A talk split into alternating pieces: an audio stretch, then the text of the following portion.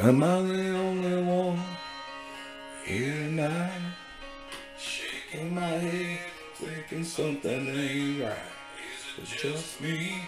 Am I losing my mind? Am I standing on the edge of the end of time? Am I the only one? Tell me I'm not. Who thinks of taking all the good we got and turning it back? Hell, I'll be damned. Think I'm turning into my old man. Am I the only one willing to bleed? Take a bullet for being free. Screaming, what the fuck in my TV? You're telling me, yeah, you're telling me, am I the only one willing for my love of the red and the blue? Burning on the ground, another statue coming down and telling me, watching the threads of old glory come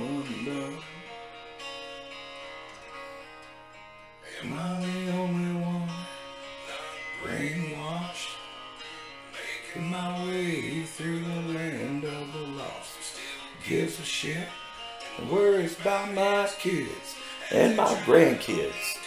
All the things he did, I'm the only one. Can't take no more screaming. If you don't like it, there's a fucking door. See the freedom we've been fighting for. It was something more.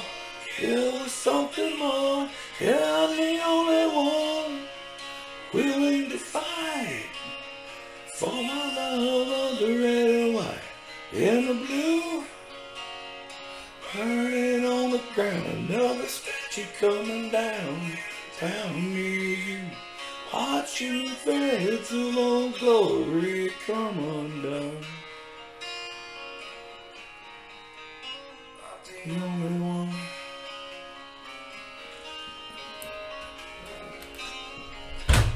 I can't be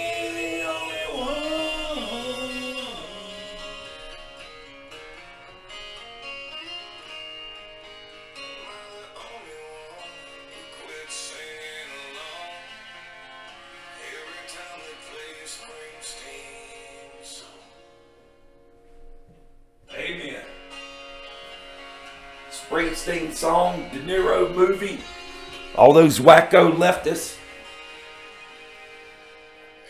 The only one sitting here, holding on, holding back my tears for the ones who gave with the lives they gave. God bless the USA. I'm not the only one willing to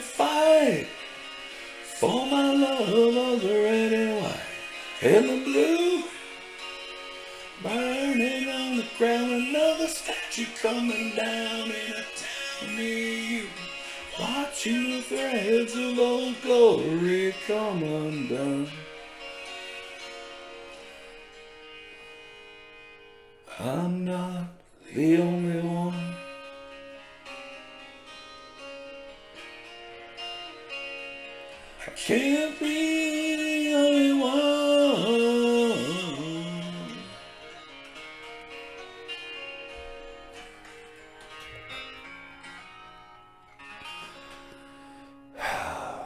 Amen. Hello, everybody. Welcome back to the Forgotten Conservative. Um, I know I'd opened previous podcasts with the national anthem, and this is thrown together. It's uh, 0435, and I'm I'm working nights, so um, this is going to be off the cuff. Uh, but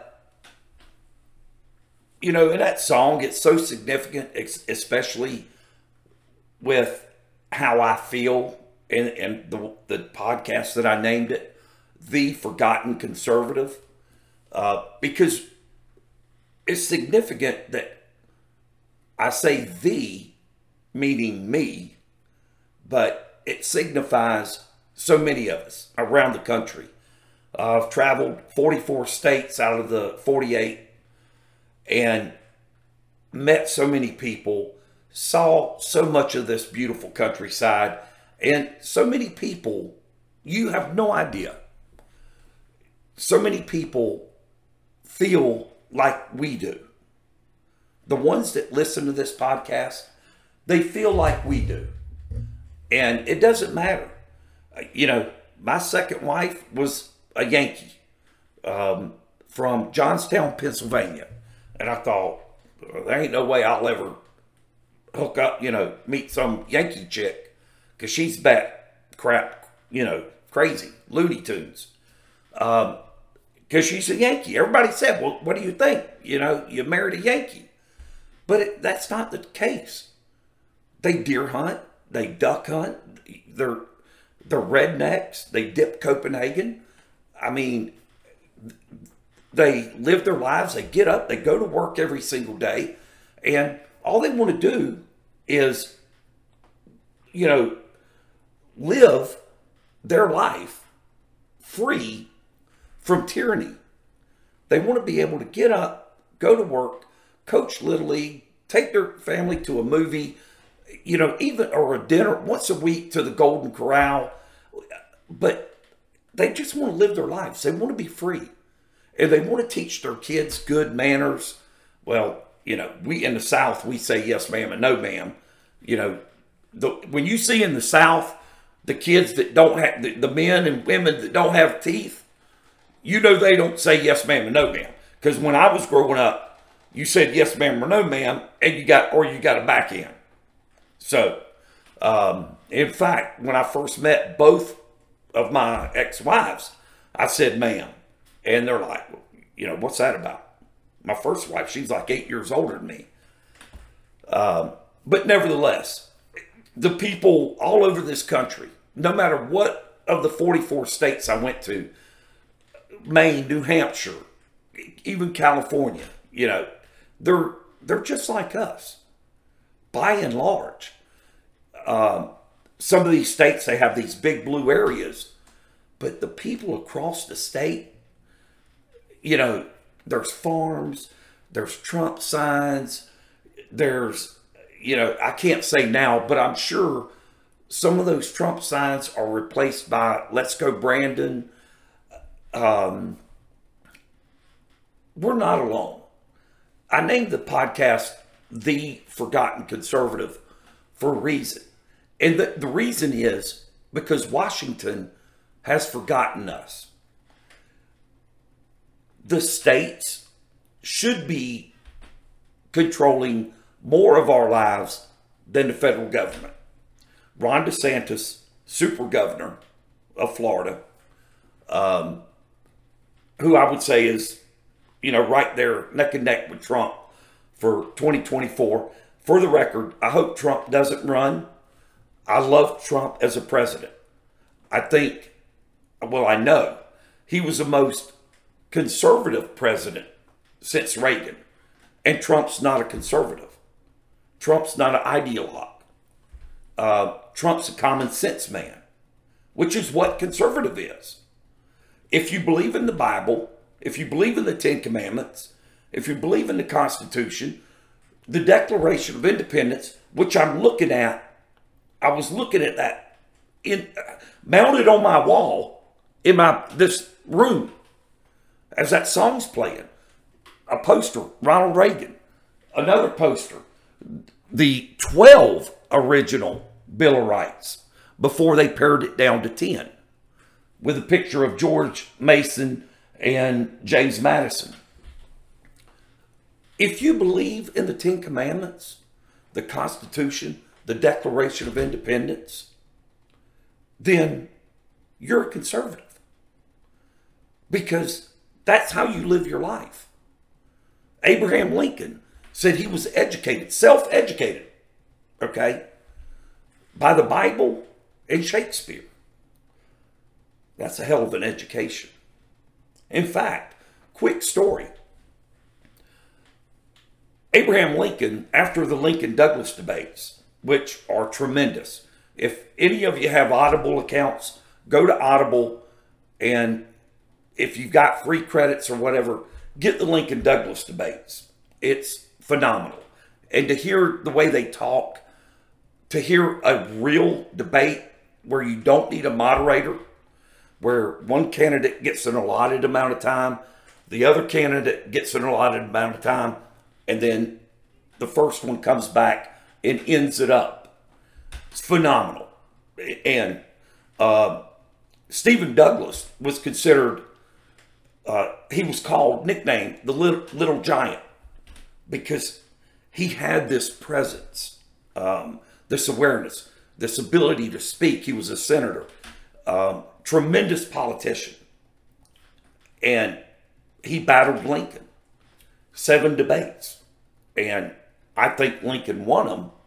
But if you have Audible, if something like that interests you, which it probably won't, I'm just a dork and a nerd. But if it does, um, it's worth listening to.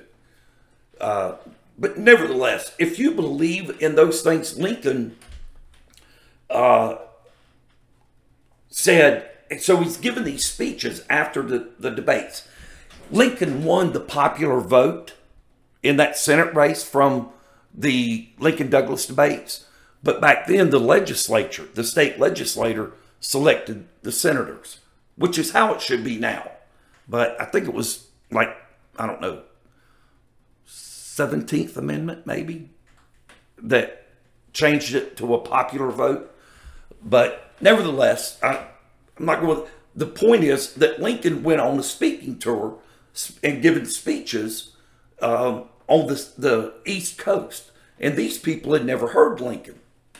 They'd heard about him from the Lincoln Douglas debates, but they hadn't heard him speak, um, hadn't seen him. And Lincoln had he was tall, uh, you know, he had a hard life growing up, and had a, he was just a commanding presence, which politicians, certain politicians do. Bill Clinton, you know, he was he's slick Willie. We all know the stories, okay? But one of the things people said about him was when he walked into a room, he had a presence. And good politicians do. Bill Clinton was not a statesman, I don't think. Um, I wouldn't even necessarily say Reagan was a great statesman.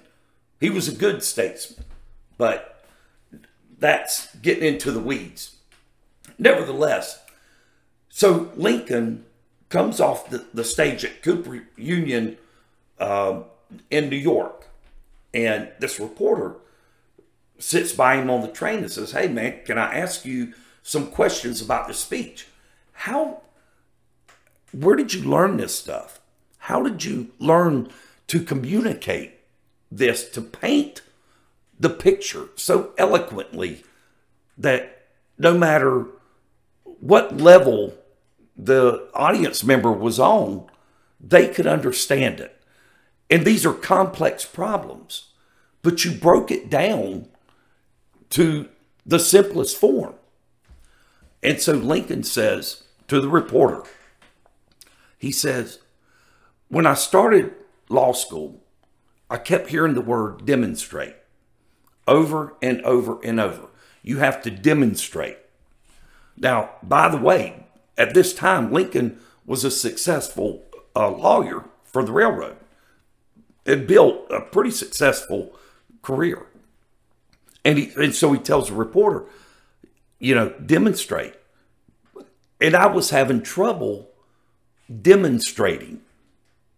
I couldn't find the words, much like me and why I've been absent.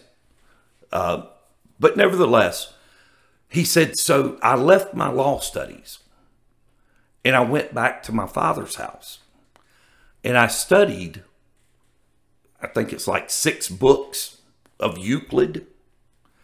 And Euclid is basically math, I guess. Um, I've never attempted it, so I can't say precisely. But he went back to his father's and got the six books of Euclid.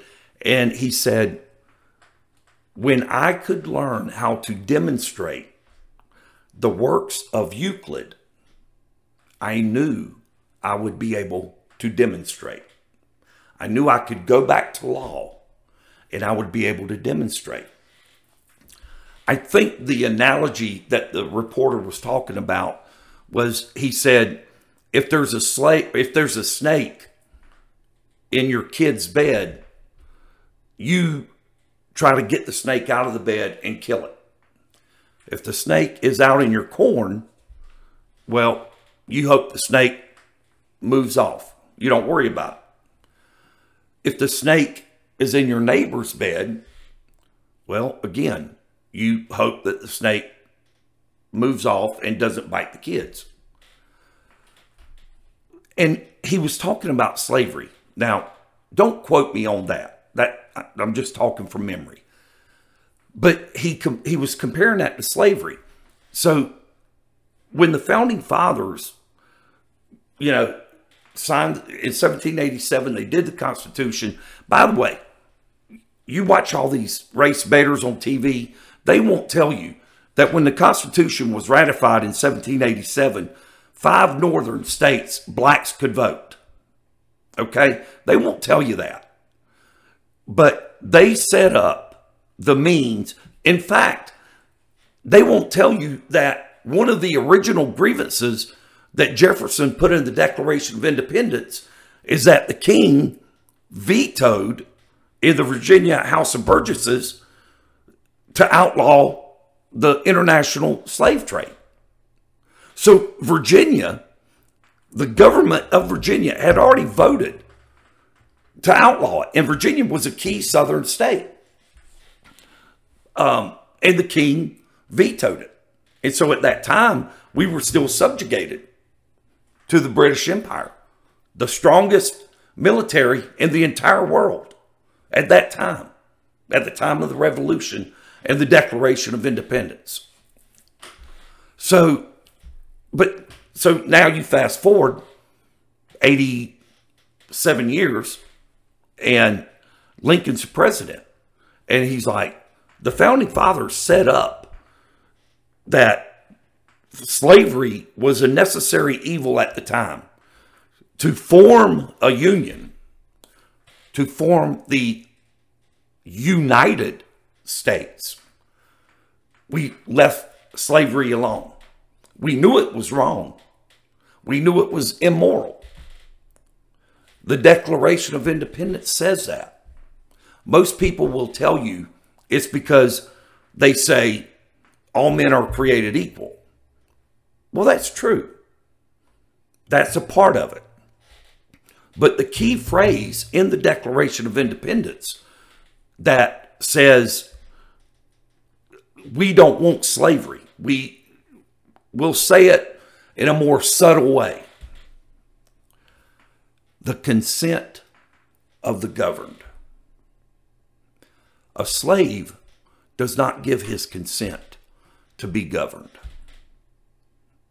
So, in the Declaration of Independence, where it says the consent of the governed, that, and by the way, I've had podcasts on American rhetoric, and the Declaration of Independence is probably the most beautiful and independent, beautiful and um, I don't know.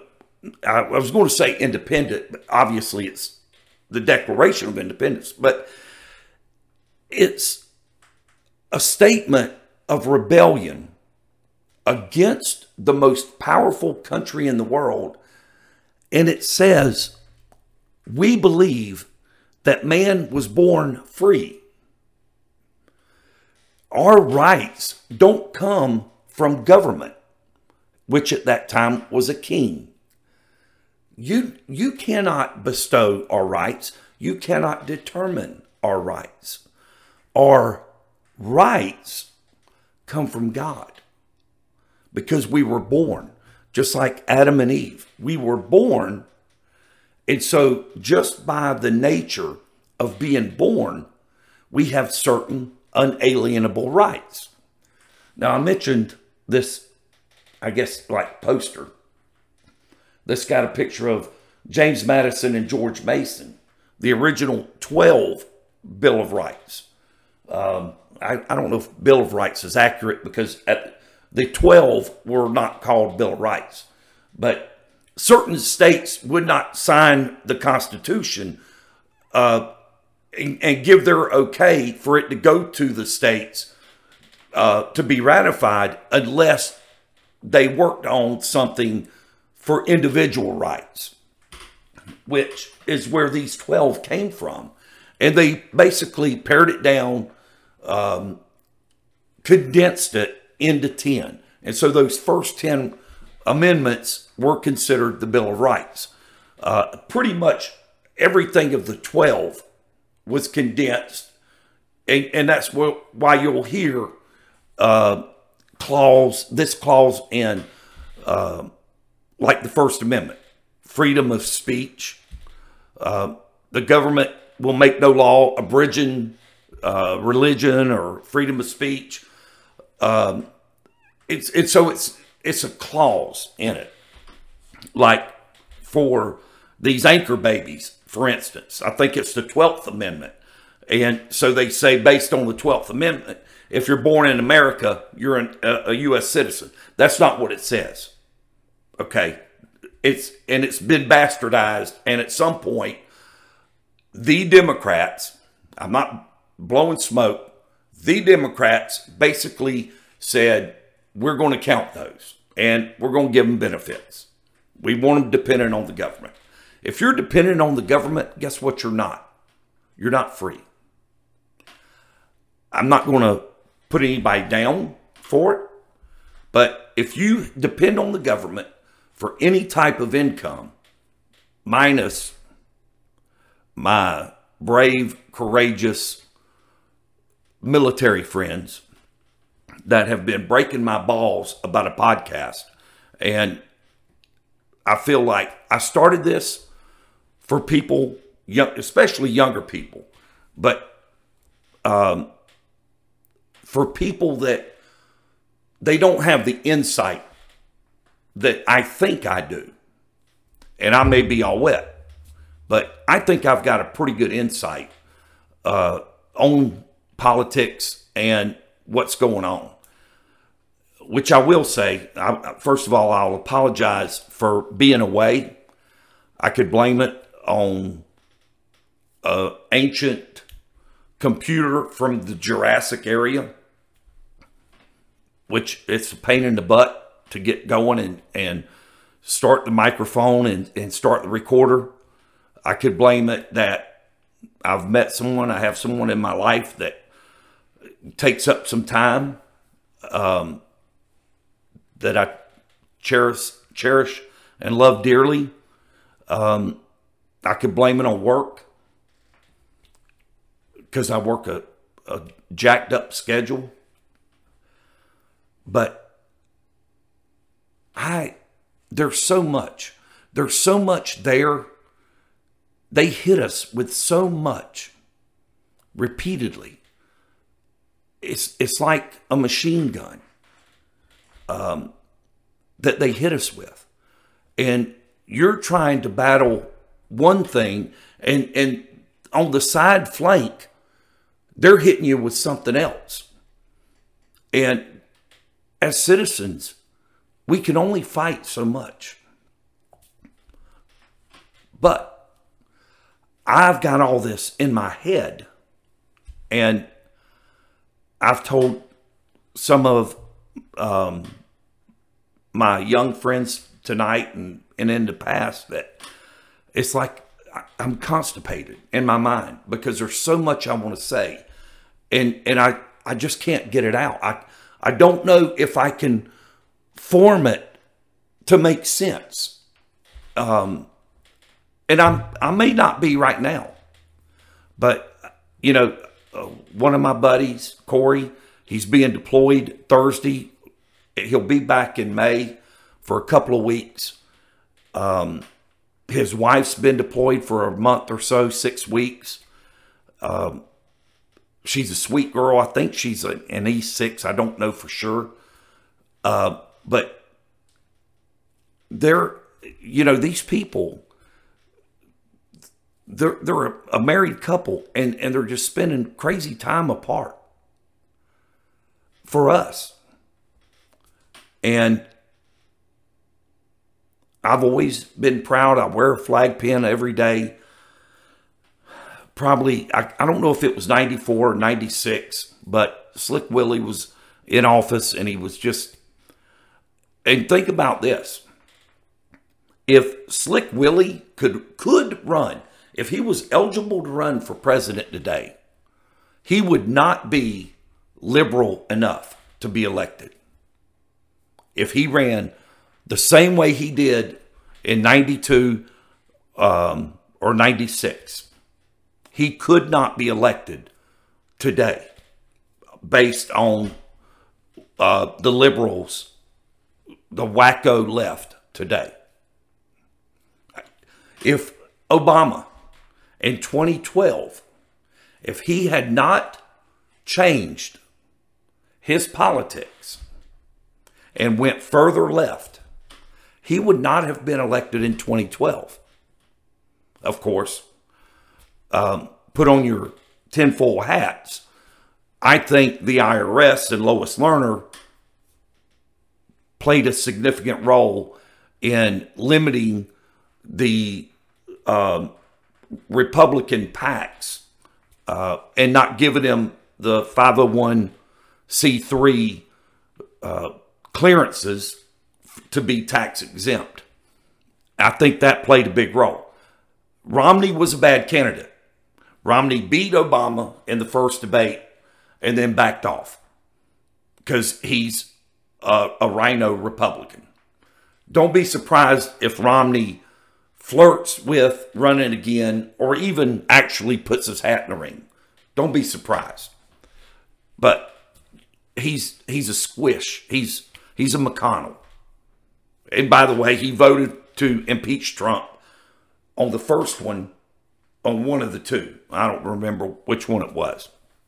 But nevertheless, you know, I've, I've got all these friends of mine that uh, are Navy. Another friend of mine, Bridget, she's she just retired from the Navy, and these guys sacrifice so much. You know, uh, another buddy of mine, Jason, that is basically Corey's best friend that takes care, I, I don't want to say takes care of, but looks out for him, um, is just a tremendous guy. And they're all asking me, where's the podcast? Where's the podcast? And I'm like, I don't know what to say because I don't watch news anymore. I, I really don't even watch TV. Every now and then I'll fix a frozen pizza and sit down and put it on uh, Amazon Prime and watch a movie or watch a, a, a TV series, uh, you know, something dorky, how the earth was made, or uh, physics about black holes or something.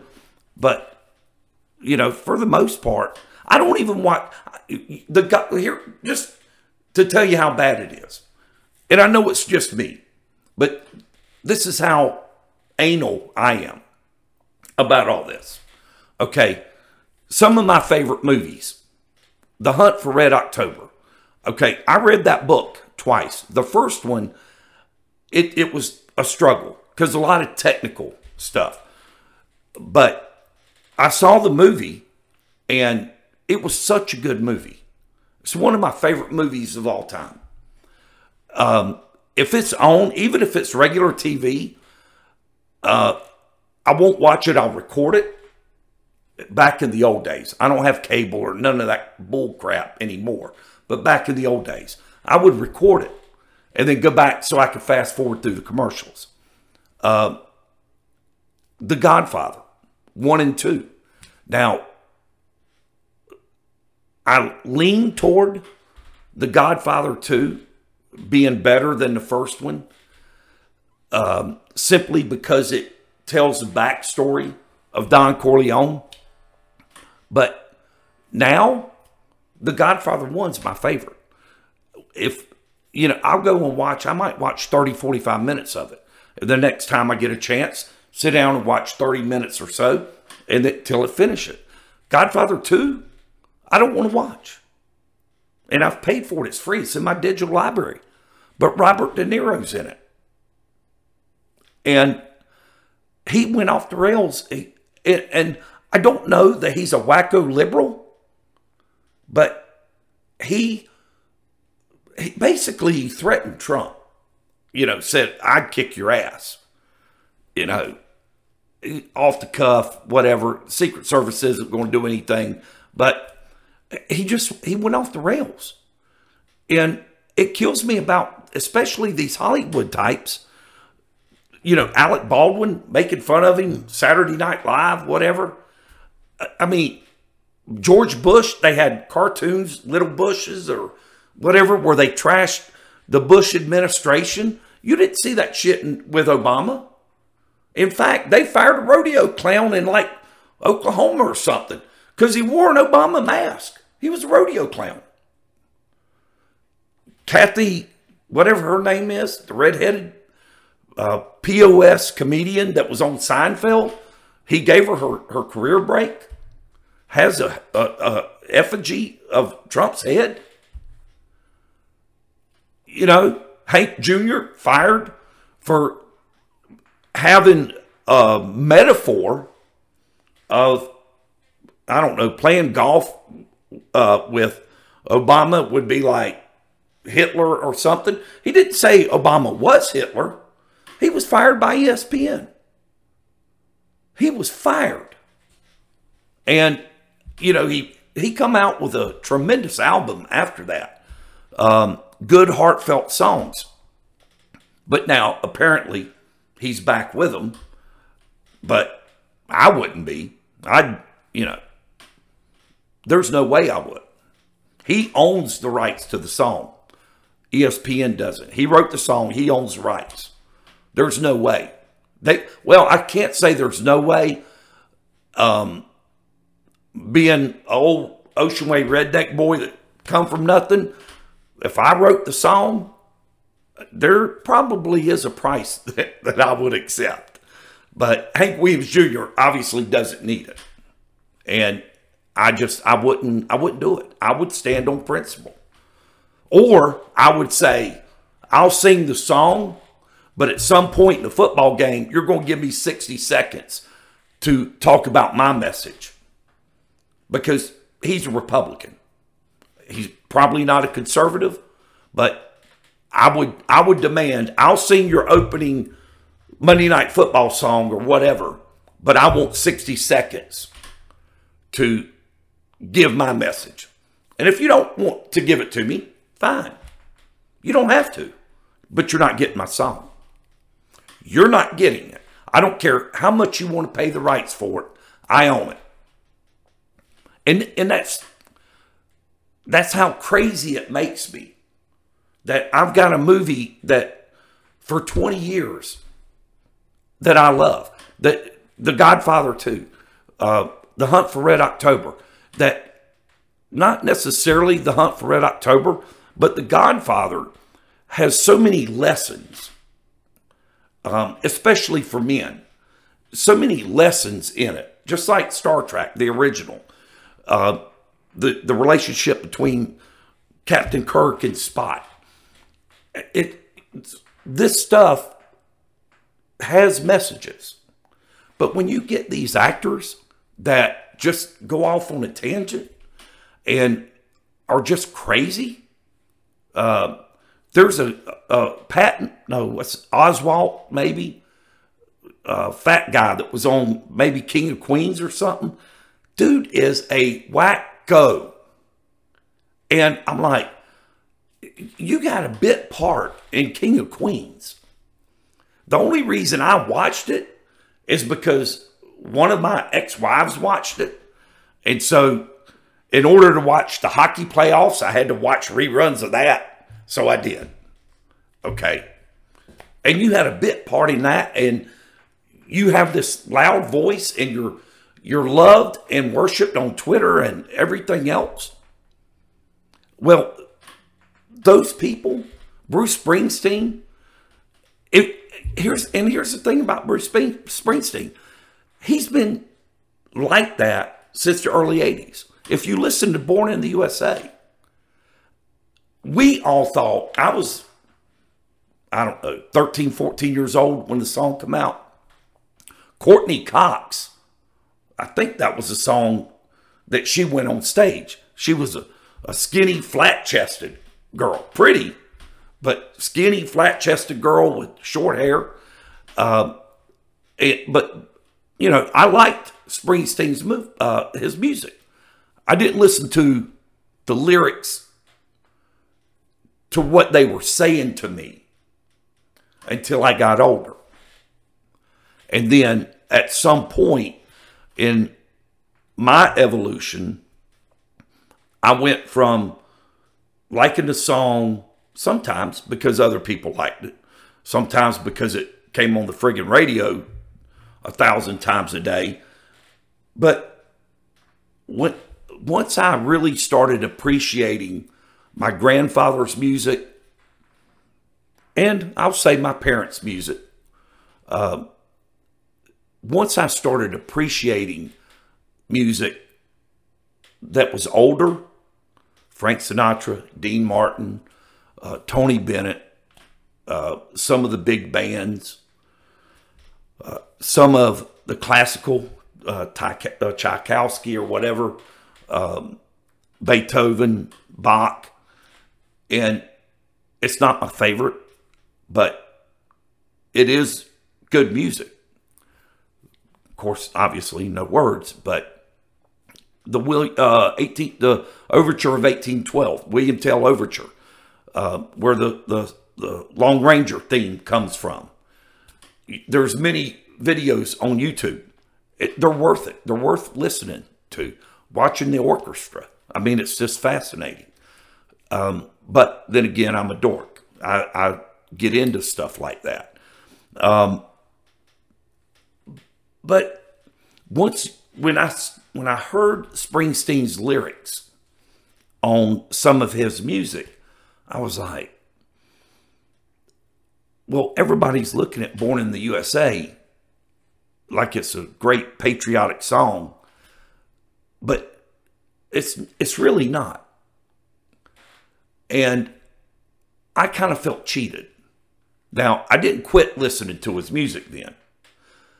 Now, I feel like when he come out and done his crap with Trump, I feel like back in the 80s, when you put out that song, why didn't you tell everybody that it wasn't necessarily a patriotic song? That, you know, it was talking about the bad things that America has done, the bad decisions. Um, it's not blatant, but it's subtle. At the time, he didn't care about it. He wanted to get his subtle message across and make money. Now, the difference between Springsteen in, let's say, 82 and 2016 or 17, whatever, is he wasn't subtle. He come out and said it. Well, you know, fast forward 30 years or so, he's got more money than three generations can spend. So yeah, he feels emboldened. He could say what he wants to.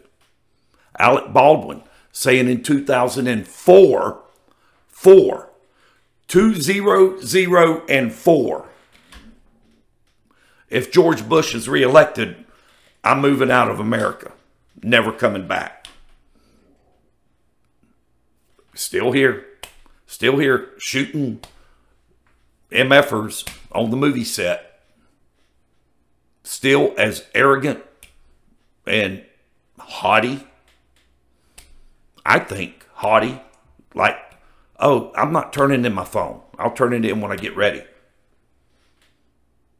you know, and I'm I'm like, I don't wish anything bad on him. I, he was neglectful. I heard an interview with his brother. His brother says, hey, he knows better. But I think he should pay for it. You know, not the electric chair or anything, but, you know, manslaughter. Anyway, these guys, that's, it ruins me. So you watch news. I can't anymore. I can't do it. I can't really tell you current events. I can say gas prices are up. They've dipped a little bit. Um, I drive a gas guzzler. Uh, in fact, I've got a bumper sticker that says um, fueled by recycled dinosaurs. And I hope it eats their ass. I had to pull off my Hillary Clinton bumper sticker that said, uh, Life's a bitch, don't vote for one, with a picture of Hillary Clinton. Uh, you wouldn't believe the people that flagged me down. I had to pull over a couple of times. I thought this old man was fixing to open fire on me because I had that sticker. But no, his wife wanted to get a picture of the driver of the vehicle with the sticker. I, I pulled over to Family Dollar, and the guy pulls in behind me. He's like, I don't know, like 80 years old or something. And I'm thinking, was Grandpa packing? You know, is he fixing to open fire? And he says, Hey, man, my wife wants to get a picture. She said, Whoever that driver is, I want a picture. Um, I'd stop at red lights. I'd see people snapping pictures of it. But the picture faded, and I had to get a new bumper sticker. And I thought, as good as that friggin' bumper sticker was, it's kind of out of date. Now I'm hoping she runs again because I'll buy that thing again on Amazon. Uh, I don't think she will. I don't think she could stay sober long enough. But hey, they hid Joe Biden in the basement, you, you know, six or eight months, however long it was. So they did it with, with Hillary in 2016. She had very few events, very few events. Think about it. Most people don't remember it. But as few events as Joe Biden had, Hillary Clinton didn't have much more. And when she did, she had pitiful crowds. I mean, they would put tarps on, on seats to, to get everybody to be together, like they used to do here in the Gator Bowl. Um, nevertheless, so I can't talk about current events. I know there's a war in Ukraine. I know Putin is puffing up his chest. Why wouldn't he? Why wouldn't he?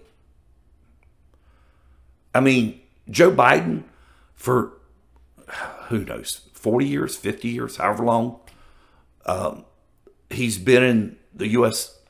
Senate and in Washington politics, has always puffed his chest. He destroyed um, Judge Bork, his his career, his life.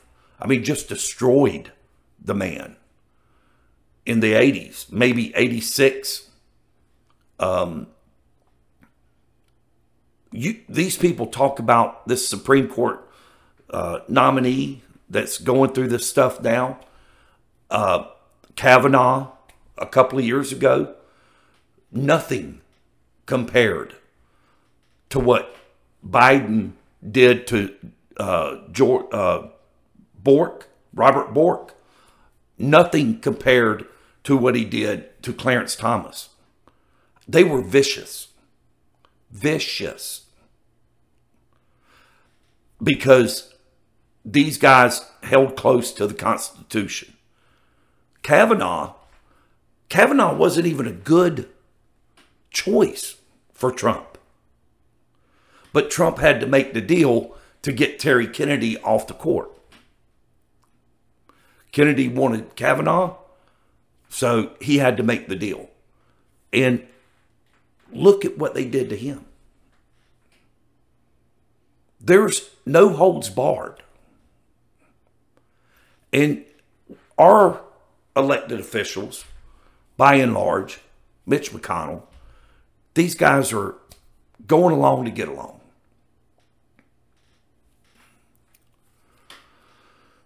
So I'm thinking, you know, here I am. I'm one guy. And how, what kind of message can I send? We're going into the midterm elections. Our guy's safe. Rutherford's safe. Um, I think. I haven't heard of him being primaried. I don't know who the Democrat opponent is. Uh, but we've got Trump um, endorsing candidates.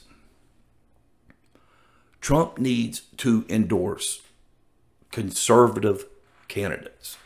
He's he's endorsing this Perdue in Georgia because the Georgia governor didn't do what Trump wanted in 2020. I understand it, dude. I get it. I've had people wrong me throughout my life. I I still have a grudge. My grandfather, who was Italian, my grandfather said a hundred years after he's dead, a Sicilian still remembers. So I know about carrying a grudge. Okay. I'm not proud of it. Um, call it hard headed. I may have to answer to St. Pete about it one day. Um, but I got the carrying the grudge. But Perdue is a bad candidate. He's not a conservative. I don't care if you endorse somebody other than this guy, I forget his name, forgive me, but pick a conservative. The reason Perdue got beat in the Senate races, uh, him and the chick, uh, the Georgia runoffs, is Perdue wasn't a good candidate. Um, Trump telling people to stay home, I don't know if that factored into it. I know the Democrats played more shenanigans. I have no doubt that they played shenanigans. I think Perdue probably legitimately won the race. But in Georgia, if you have a conservative candidate, there's no question. No shenanigans can overcome the people. Again, whether Trump telling people to stay home, it's all rigged, had an effect, I don't know. The the chick, I want to say Loeffler, but don't quote me. Um, the governor appointed her to the Senate uh, because she was moderate. If you're moderate, you don't need to be listening to this podcast. I'm not going to chase you away. I'm not, um, well, I was going to say I'm not going to talk bad about you, but I am. I'm going to. You're a squish. If you're a moderate politically, you don't know what the hell you want. Um, I dated a girl, was engaged, in fact. Um, it's been over for some time, but I was engaged she considered her mod- herself a moderate. I said, then you can't make a decision. You don't know what you want. You you you just you have no principles. Now I was harsh the first time I said it, and I kind of tweaked it. You know, you know how guys are. You'll do whatever you can. You want. You know. Uh, I it, I never did it. At least I would never admit if I did do it it's a hell of an idea. But if uh, if sex were the only thing on my mind, if that was what I was like driven by, I would go to a, a, a pro life movement rally. No, is that what it's called? No. Uh, pro choice. Pro choice. I I'm not like that. Even if I even if I were, I couldn't do it because I think it's disgusting. It's murder. And if I relaxed my principles to for sex, I couldn't could I couldn't look in the mirror. I couldn't shave. I couldn't shave. But nevertheless, I don't want to. Um, but this chick I was engaged to, you know, um, she was wishy washy, and that's how they all are. I felt like that prior to meeting her, and I was kind of harsh in the first time I expressed that to her. But an independent is a little different. But when you say you're a moderate, or you try to parse it out and say, oh, socially, um, I don't care if you're gay, or I don't care if anybody's gay. I remember before gay people could get married, they'd say, oh, gay rights. You, you know, we're discriminated against. I'd say, how? Well, I can't marry a man. I'm gay, but I can't marry a man. Hey, dude, I'm a red blooded, John Wayne, straight, ass kicking, redneck American. But I can't marry a man either. So you're not being discriminated against because you're gay. You're gay, you can't marry a man. I'm straight, I can't marry a man. No, no discrimination. If you want to change the definition of being married, of what marriage is, from 2,000, 3,000 friggin' years, from, you know, Cleopatra or, or, or the aliens or whatever, you want to redefine marriage, then you're redefining it for everybody. Have a civil union.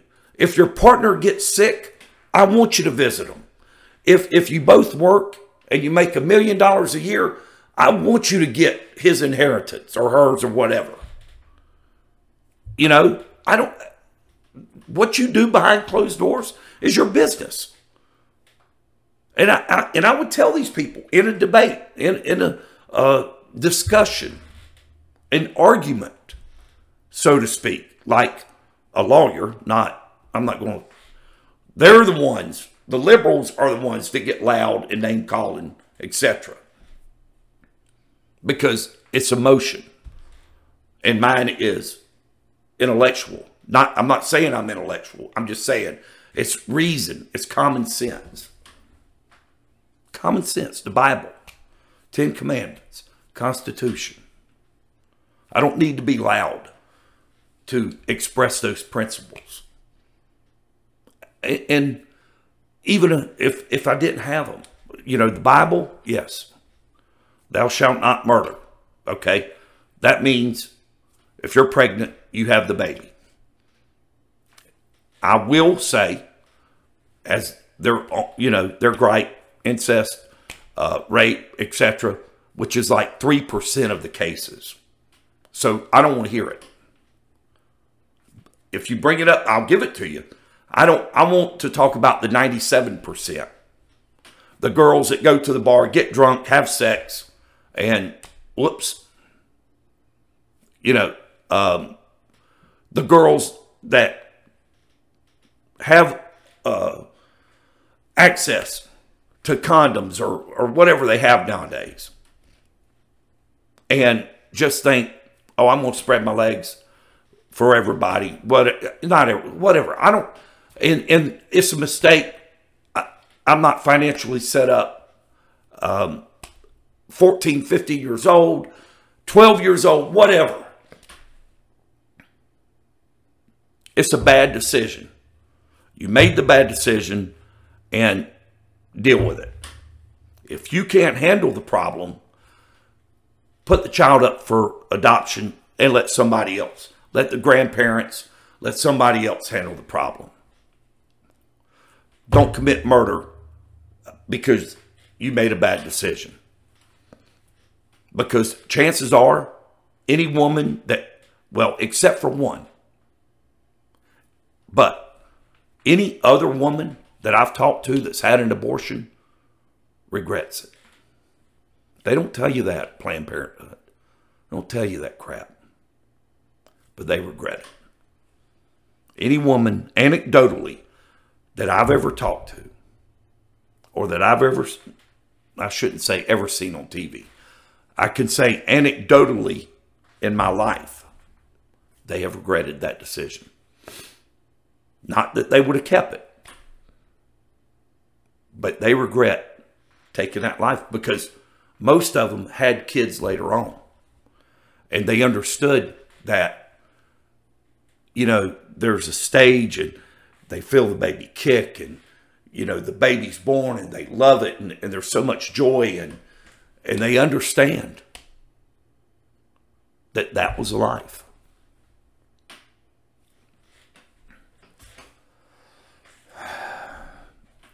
Again, I apologize. I, I've been absent.